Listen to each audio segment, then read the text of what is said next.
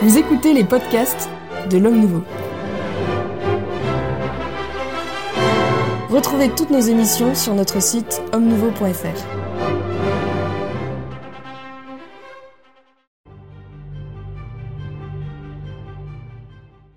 Jean Sévilla, nous retrouvons donc pour une quatrième vidéo euh, suite à votre livre Les vérités cachées de la guerre d'Algérie aux éditions Fayard. Euh, Dans cette vidéo, nous aborderons euh, la question du nationalisme algérien et euh, je voudrais commencer en vous demandant à quand remonte le nationalisme algérien. Il naît, bon, il y a des antécédents avant la guerre de 1914, mais enfin, il naît vraiment de manière, on peut le repérer à partir des années 1920, c'est-à-dire dans l'après-première guerre mondiale. Euh, ce sont des soldats euh, algériens qui ont combattu dans l'armée française pendant la Grande Guerre, euh, qui ont été marqués par des idées, soit des idées anticoloniales, soit l'idée tout simplement du droit des peuples à disposer d'eux-mêmes, les grands principes républicains, et que, que les peuples colonisés vont récupérer à leur profit pour échapper à la tutelle du colonisateur. Le tout premier fondateur du nationalisme algérien, c'est Messali Hadj, qui est un, euh, qui est un premier militant communiste, euh, mais qui est un musulman, donc qui se heurte euh, très vite à l'athéisme du Parti communiste. Donc il va quitter le Parti communiste, même si donc il va faire une sorte de synthèse de, du marxisme, du nationalisme et d'une certaine affiliation à l'islam. C'est une des sources d'inspiration. Il y a le grand du nationalisme arabe qui commence à souffler, du, Maghreb à l'Égypte à partir des années 1920-1930, euh, qui est sensible à ce moment-là, qui va être un des éléments d'influence du nationalisme algérien. Il y a les, idées de décolonisation qui, euh, qui apparaissent de manière assez nette, très très très à gauche au départ, mais enfin qui apparaissent de, de assez, de assez net dans les années 1930, euh, sous, sous l'influence souvent du Parti communiste et, de l'URSS euh, ultimement. Euh, il y a un renouveau islamique euh, qui, est une des sources du nationalisme algérien, qui compte euh, l'idée d'un approfondissement à l'islam, et cet approfondissement à l'islam devant conduire à une, re- une re- une reprise de l'identité algérienne euh, au sens, euh, au sens islamique du terme. Toutes ces, influences vont se conjuguer pour donner un nationalisme algérien donc qui, se manifeste euh, très fort euh, à la fin de la décennie 1930 et qui va ne faire qu'ac- s'accélérer dans les années 1940 du fait de la euh, défaite de la France en 1940 face à l'Allemagne, euh, qui a fait une, mauvaise impression chez les indigènes ou les autochtones. Si vous voulez, euh, le français c'était un peu le dominateur, le dominateur qui, qui vient dominer lui-même, euh, l'image est mauvaise. Et puis il y avait les, divisions franco-françaises, gaullistes, pétainistes, giroudistes, tous ces éléments-là se conjuguent aussi pour donner une image mauvaise du, des Français, enfin de la France, de l'œuvre française. Et puis il y a aussi, il ne faut pas se leurrer, il faut, enfin, il faut le dire aussi, il y a eu des blocages. Euh, je pense que les élus européens d'Algérie eux-mêmes ont fait sûrement des erreurs. Euh, ils ont bloqué un certain nombre de projets de réforme. Euh, à un moment où il y avait une élite musulmane algérienne qui demandait plus de, plus de droits, plus de citoyenneté, mais qui n'était pas du tout dans un esprit anti-français, qui était dans un esprit de- d'affirmation identitaire, mais dans le cadre de l'ensemble français, euh, euh, prêt à voir défendre une identité algérienne, mais sous souveraineté du, drapeau tricolore. Or, euh, les Européens d'Algérie, leurs élus en tout cas, ont fait blocage à, tout projet de réforme qui aurait donner plus de pouvoir. Le résultat, c'est que cette élite musulmane s'est radicalisée.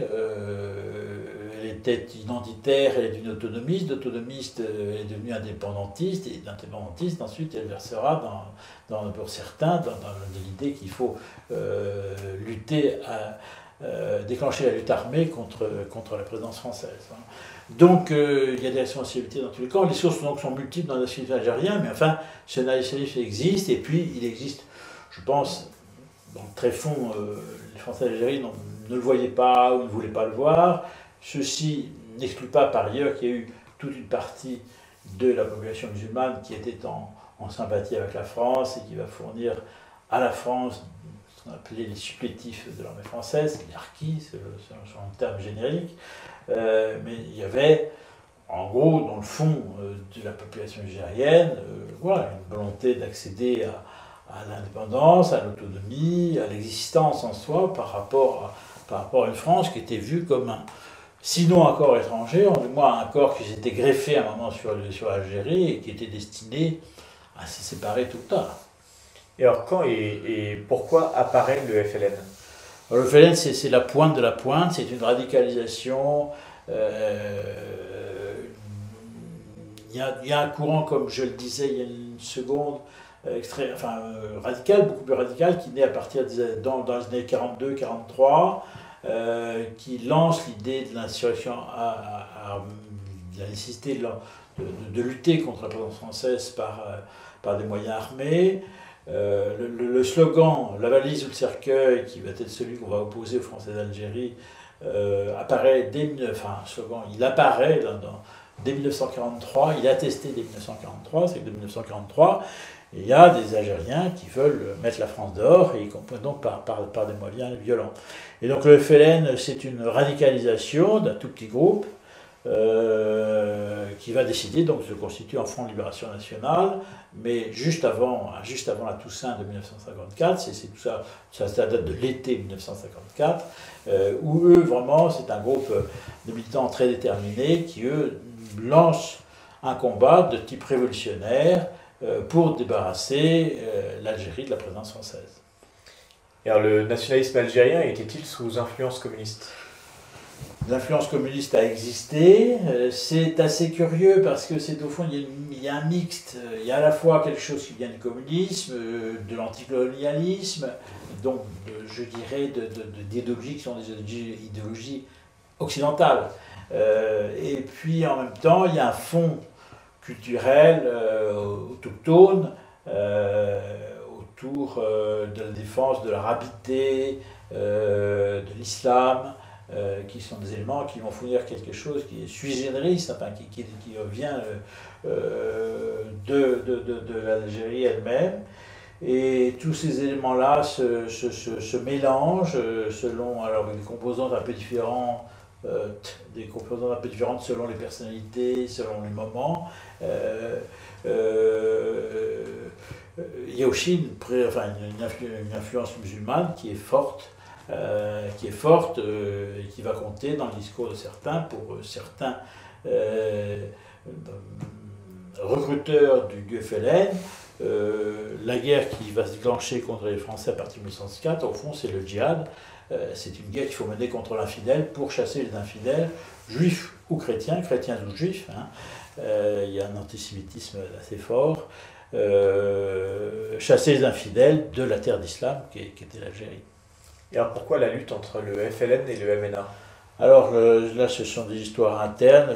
le FLN apparaît, donc se constitue en 1954 et va lancer l'insurrection à la Toussaint 1954 et le FLN se conçoit dès le début comme un parti de type unique. Euh, là, ça lui vient du communisme, pour le coup, c'est le, le, le, modèle léniniste. Hein. Euh, le FLN veut être un parti unique.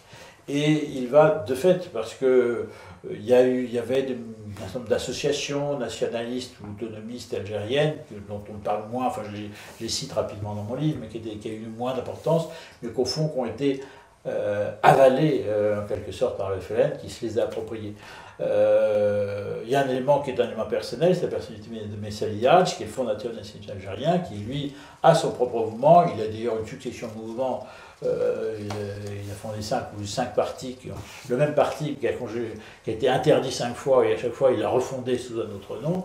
Et Messaliadj n'avait pas du tout envie d'être euh, intégré au FLN et donc il a maintenu son propre mouvement, mais entre le FLN et le MNA, mouvement national algérien, qui est donc le mouvement euh, de Messaliage. Il y a une lutte qui est une lutte interne, donc algéro-algérienne, euh, entre nationalistes algériens, qui était une lutte féroce, puisqu'elle a fait euh, des centaines et même quelques milliers de morts.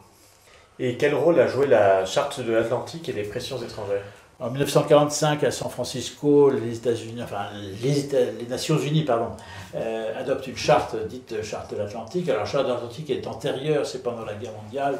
Euh, il y a une rencontre euh, entre les Américains et les Britanniques sur un navire au large des États-Unis. C'est pour ça que ça s'appelle Charte de l'Atlantique, parce que ça a été signé sur un bateau.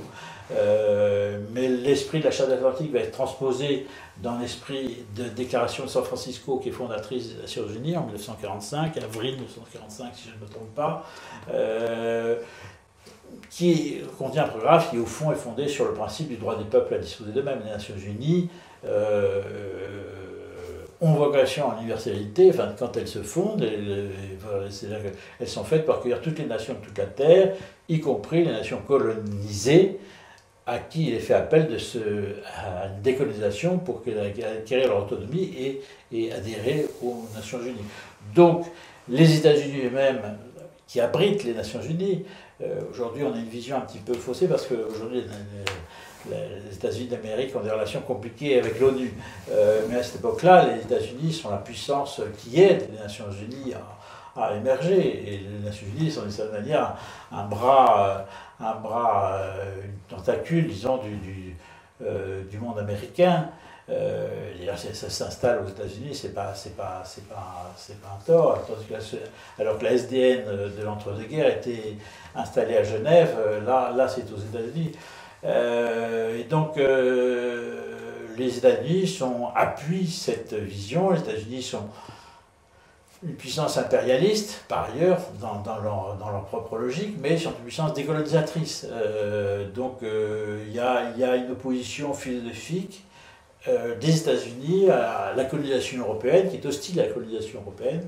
Et donc, les États-Unis vont appuyer le nationalisme algérien pour des raisons philosophique d'abord, et ensuite pour des raisons géostratégiques évidentes. Les États-Unis veulent prendre pied euh, dans, en Afrique du Nord à l'époque, euh, et a fortiori, à plus forte raison, quand euh, en 1956 on découvrira que le sous-sol algérien du Sahara contient des richesses pétrolières ou gazières tout à fait considérables, et là ça devient un enjeu quand il y a du pétrole quelque part dans le monde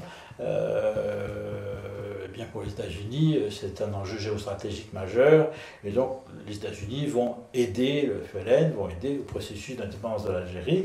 Donc cette grande puissance va aider le, euh, FLN à émerger.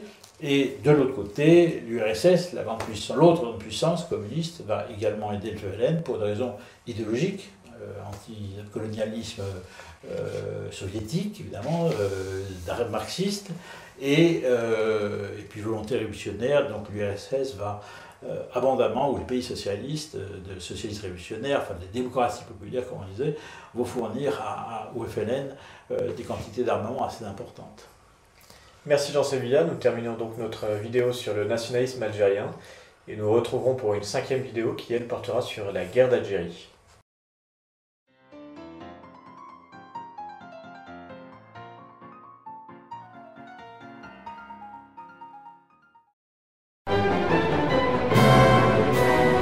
Merci d'avoir écouté ce podcast de l'Homme Nouveau. Si vous souhaitez soutenir nos émissions, rendez-vous sur l'onglet Faire un don de notre site homme